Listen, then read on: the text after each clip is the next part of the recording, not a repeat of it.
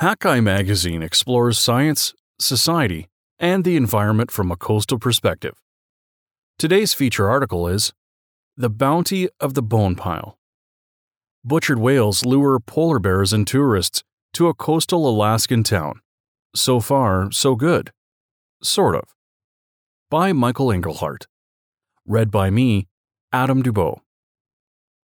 Poking its nose in our direction to sample the sharp October breeze, a juvenile polar bear, one of the two dozen foraging on the pile of bowhead whale bones on a nearby spit, gingerly steps into the sea. It's slowly heading our way, so Robert Thompson, a local hunter and guide who's brought me to see the bears, puts his ATV in reverse, pulls back, and parks facing away from the bear, ready for a quick getaway if we need it. A stone's throw is as close as I ever want to be knowing polar bears can run down a horse at a short distance and kill a half ton walrus. With one hand vice gripping the ATV's rear rack, I aim my camera with the other, trying to keep it steady.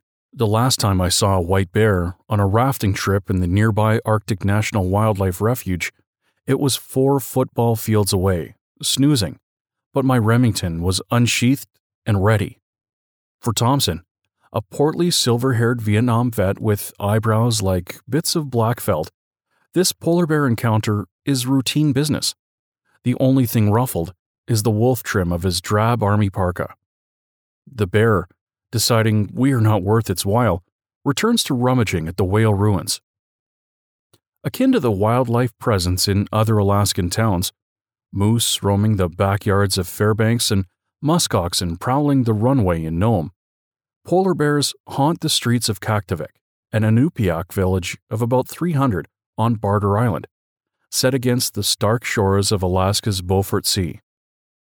Alerted by barking dogs my first night at Thompson's B&B, I looked out the bedroom window to see a plump ghost galloping down the main street, chased by the red truck of the community's polar bear patrol, which orbits Kaktovik all night long, beginning at sunset. Here, the front doors of houses stay unlocked, allowing escape into an entryway if you're being chased, and it's good practice to carry a can of bear repellent.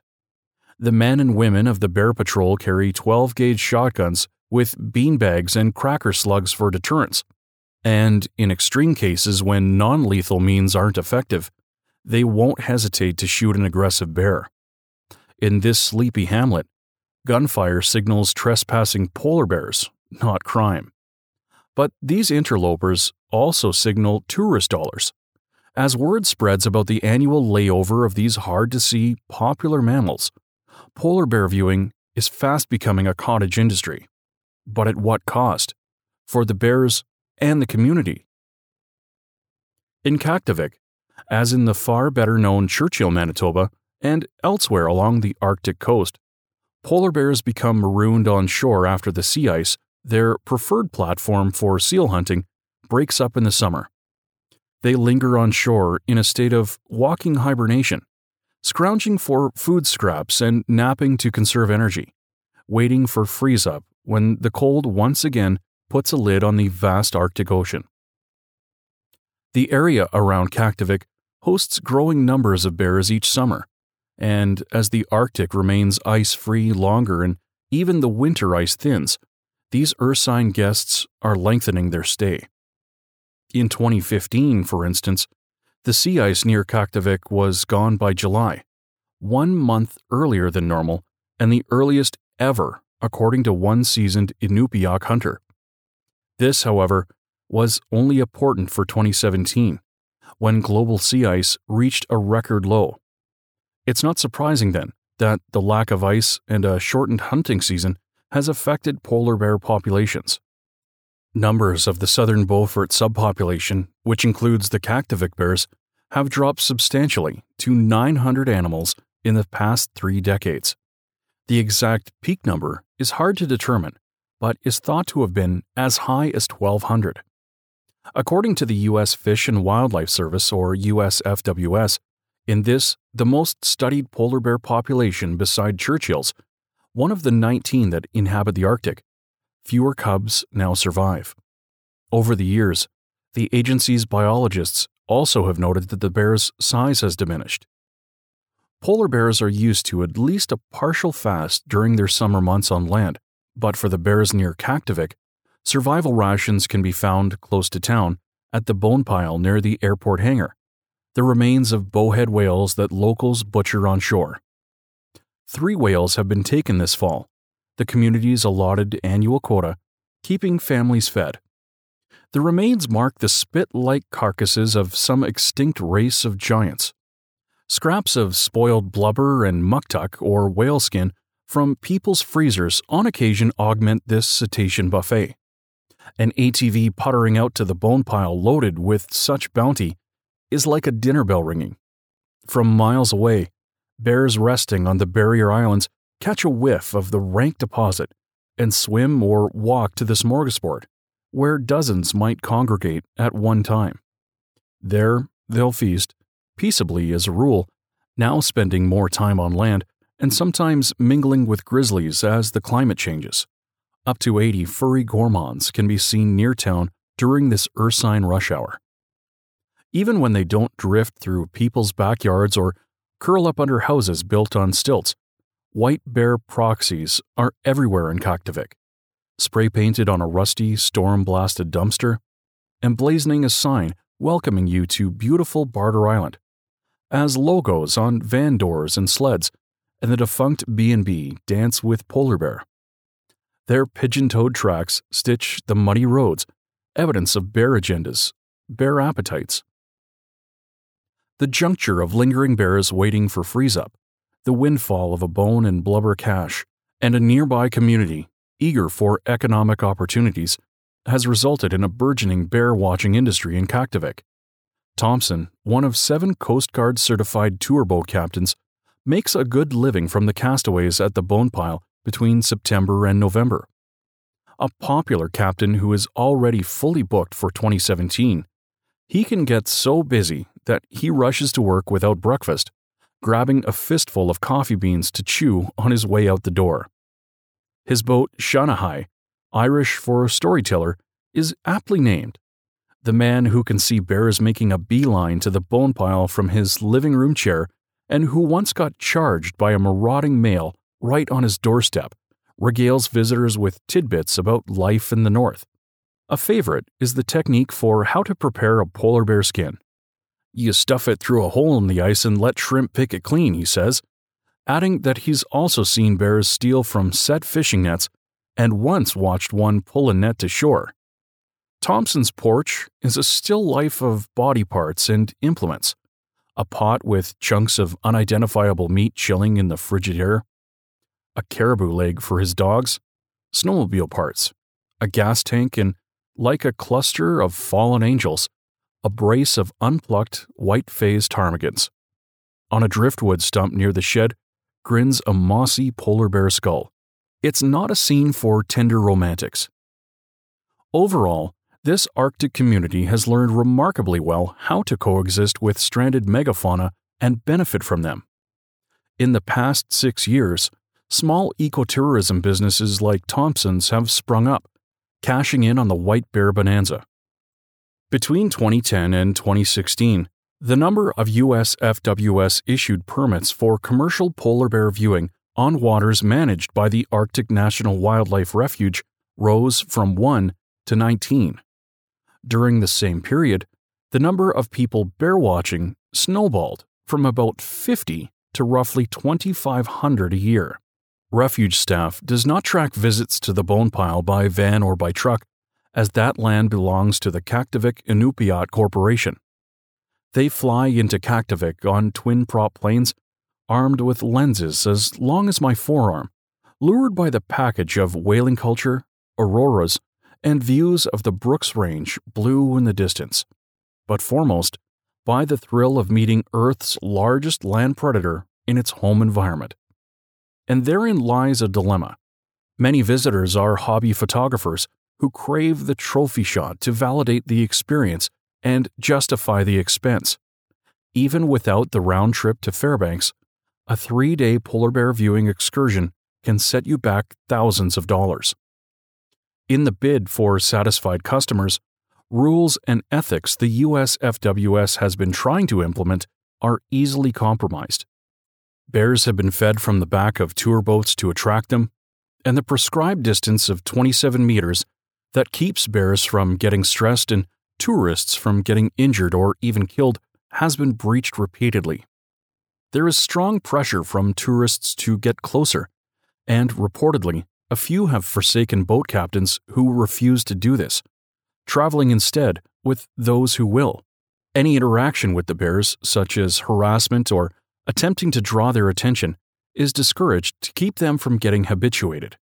Still, some people ask their guide to make a bear stand up, hoping for that prize winning photo. The guides, if caught in any violations, risk losing their license and cabin boats with powerful motors, an investment of $60,000 US or more. Locals fear that outsiders will launch boats of their own in an attempt to muscle in on the state's latest boom. Already, tour operators from urban Alaska and even the lower 48 siphon off a good deal of the profits. They arrange transportation and chaperoning by natural history or photography guides, at best, purchasing boat rides or accommodations at one of Kaktovik's two lodges or its only bed and breakfast. Bruce Inglangasak, a lanky, mustachioed boat captain in a camouflage suit and a watch cap embroidered, get wild about nature, expresses his frustration at guides from the south trying to muscle into the business, a sentiment common among his peers. It's our God given right. We live here, and nobody knows these animals and waters like we do. In the ramshackle Waldo Arms, some French tourists fuel up on greasy burgers while others, bent over laptops, edit their polar bear images. Fringed bowhead baleen with scrimshaw designs lies on the pool table, enticing souvenir hunters to leave a few more dollars in the community. Do not fear the wind, shouts graffiti on the message board beneath the felt tip pen cartoon of a bear. When lunch is done, an old school bus conveys visitors to the boat launch for their afternoon tour. Others pile into the back of a pickup truck, dressed like members of Robert Scott's doomed Antarctic expedition. In their fancy goggles, balaclavas, Gore Tex pants, and red Canada Goose Arctic Program parkas or cold water immersion survival suits, these polar bear pilgrims stick out in Kaktovik, where the dress code is decidedly working class. Tourists here expect a more personal experience than in Churchill, where crowds are trucked in on polar rovers, deluxe Humvees on steroids that can hold 50 passengers, and the mobile Great White Bear Tundra Lodge, a fat tired train of hotel rooms parked right on the fasting bear's turf. Dinner smells from the lodge windows magnetize the bears, which, tourists complain, come begging for food rather than exhibit wild behavior. From elevated viewing platforms, the bears are also never encountered at ground level, a drawback for many photographers. The boat decks in Kaktovik bring them face to face. Among photographers who visit Kaktovik, an unofficial ranking as arcane as the Boone and Crockett Trophy Hunting Register, which scores animal attributes such as fur color and antler or horn size, rules the blazing cameras competition bears grimy from foraging in the bone pile or rolling in the dirt are undesirable, but smeared with blood, they become interesting, living up to their killer image. Cubs playing, males fighting, bears swimming, or mother and cub motifs are also highly coveted, as are photos with the bear mirrored in the still waters of the lagoon or gazing directly into the camera. I got my $7,000 worth right there, one photographer tells me at Thompson's B&B, recalling her capture of a mother and cream white cub in the slanting afternoon sun. Return visitors crave a particular image or get hooked on adrenaline's rush. A few, such as Shane, Churchill is so passe, McGuire from California, then become tour guides who finance their passion by bringing like minded seekers to Kaktovik. I don't like to see animals harassed, McGuire says, in a voice thick with emotion, recalling Churchill bears being pestered by flight seeing helicopters. But out on the lagoon, even here in Kaktovik, one can see bears corralled by three or four tour boats. Not all residents embrace the opportunities ecotourism brings. There is concern that pictures of butchered whales, bear skins, or skulls, a normal part of the landscape here, could provoke animal rights groups and environmentalists. Occasionally, locals who need to go to Fairbanks or Anchorage for medical treatment have been unable to get seats on fully booked planes. Tired of the recreational takeover, one old timer, according to Thompson, angrily tried to chase off bears while tourists were watching and almost got killed when his ATV did not start up again right away. Envy of those few who are lucky or savvy enough to tap this newfound wealth can also sour the atmosphere in a community where members have always depended on each other. For millennia, they've survived by sharing and cooperating. To counter the negative effects of tourism on the locals, bears, and people, the USFWS, in concert with the school, mentors Kaktovik's youth ambassadors, who greet incoming visitors and try to educate them about Inupiaq culture and bear viewing etiquette. Perceptive visitors quickly realize that this paradise comes with pitfalls and thorns. Perhaps the community will balance the presence of tourists and bears in the future. But today, they face a different balancing act. The environment that has supported both indigenous people and polar bears for thousands of years is shifting below their feet. As changing pack ice shortens the polar bear's hunting season, shrinking shore-fast ice inhibits the ability of Inupiaq hunters to intercept migrating whales. And sea level rises and coastal erosion, worsened by storm agitated surf, puts low lying Arctic communities at risk of flooding and means bears lose their den sites. Humans stand out as one of the most successful species on Earth, in part because of our adaptability. All Inupiat are a testament to that. But the highly specialized bears are not so blessed. Locked into more fixed behaviors and bound to evolution's slow clock, the chances that they'll weather the changes to their place of origin are slim. Their loss will be ours as well. Find more coastal news and stories from Hakai Magazine on our website at hakaimagazine.com or follow us on Twitter or Facebook. All of our feature stories are part of the Hakai Magazine Audio Edition podcast, which you can subscribe to through your favorite podcast app. If you enjoyed this story, please consider sharing it with your friends. Okay, time for a joke. What did the polar bear eat after the dentist fixed its tooth? The dentist